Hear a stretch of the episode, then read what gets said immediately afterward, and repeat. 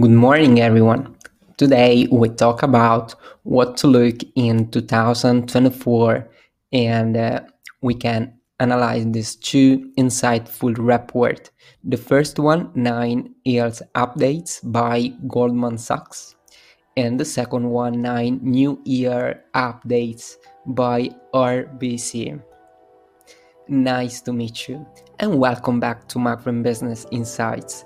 I am Alessandro, a financial analyst and specialize in financial markets research for over 10 years. If you are a lover of financial markets and macroeconomy too, I'm sure this is the best place for your updates and insights. And listen to me, only for you. If you would like to join with hundreds and thousands of people and become a member of our community, scan immediately the QR code or click the link in the description if you are just listening this episode to receive amazing premium insights directly to your inbox. Digesting an increasingly benign inflation trajectory. So let's begin with this amazing uh, framework about US economy in general. Annual US core PCE inflation eased from 3.7% to 3.5% in October, reaffirming the disinflation trend reflected in core CPI inflation data released earlier in the month. Data releases over November support the view that central banks may have tamed inflation without inducing a recession. Core inflation slowed for the fourth month in a row, reflecting easing core goods price pressures. Divergent growth momentum. The ISM Manufacturing Index remains weak, with the index in contracting territory for the 13th consecutive month. However, third quarter GDP growth expanded by the fastest pace in two years. And what about yields? Yields easy on dovish Fed comments and disinflation. As you can see uh, in the chart, the outlook about the Fed cut, we can see that first rate cuts uh, should begin in 2024. Stronger conviction that the next move for the Fed will likely be a rate cut, so the US 10 year Treasury yield exit November 60 basis points lower having started the month way up at 4.9%. Meanwhile, the US Treasury bond yield curve between 2 and 10 year maturities steepened by 19 basis points. Disinflation progress and dovish comments from Fed Governor Waller, who has historically leaned hawkish, saw investors pull forward the expected timeline for central bank policy rate cuts. Market implied pricing points for the first move lower arriving in March of 2024 for both the US and Europe.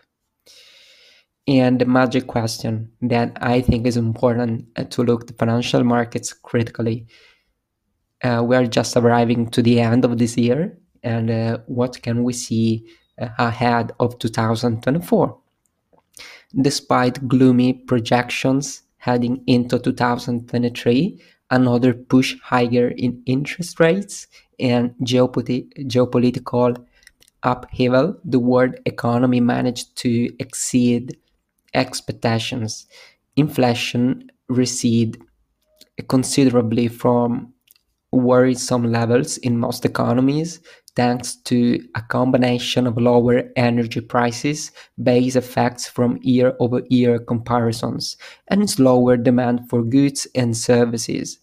This has allowed most ma- major central banks, including the Federal Reserve, to shift to a more balanced stance on a trade-offs between the path of interest rates, inflation, and growth. And uh, what we can say about the financial tightening momentum and the credit conditions challenging as well. Higher rates and the reduced willingness of banks to extend loans suggest to us that credit conditions for households and businesses are likely to remain challenging in the near term. restrictive borrowing costs, and total access to credit tend to act as drugs on economic activity. After consistent positive revisions this year, the current consensus projections are for global and US real GDP growth to moderate to 2.7% and 1.2% in 2024 on a year-over-year basis respectively from 2.9% and 2.4% this year. What can be come back to our 2023?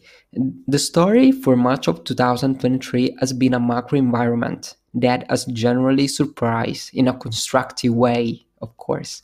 Sustained economic growth and central banks that are now less motivated to hike again provided a more supportive environment for equity markets to scale the proverbial uh, wall of worry.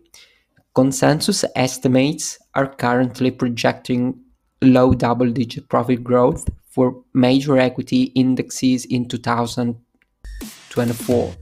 Uh, thank you for watching until the end of the video. And if you like it, scan the QR code is extremely important for uh, rating my quality of video uh, and click the link in the description totally free for receive premium exclusive insights directly to your inbox and become a member of our macroeconomy community. We are just arriving to uh, 15,000 people internationally. So i really appreciated these numbers and our community. So thank you again and have a nice day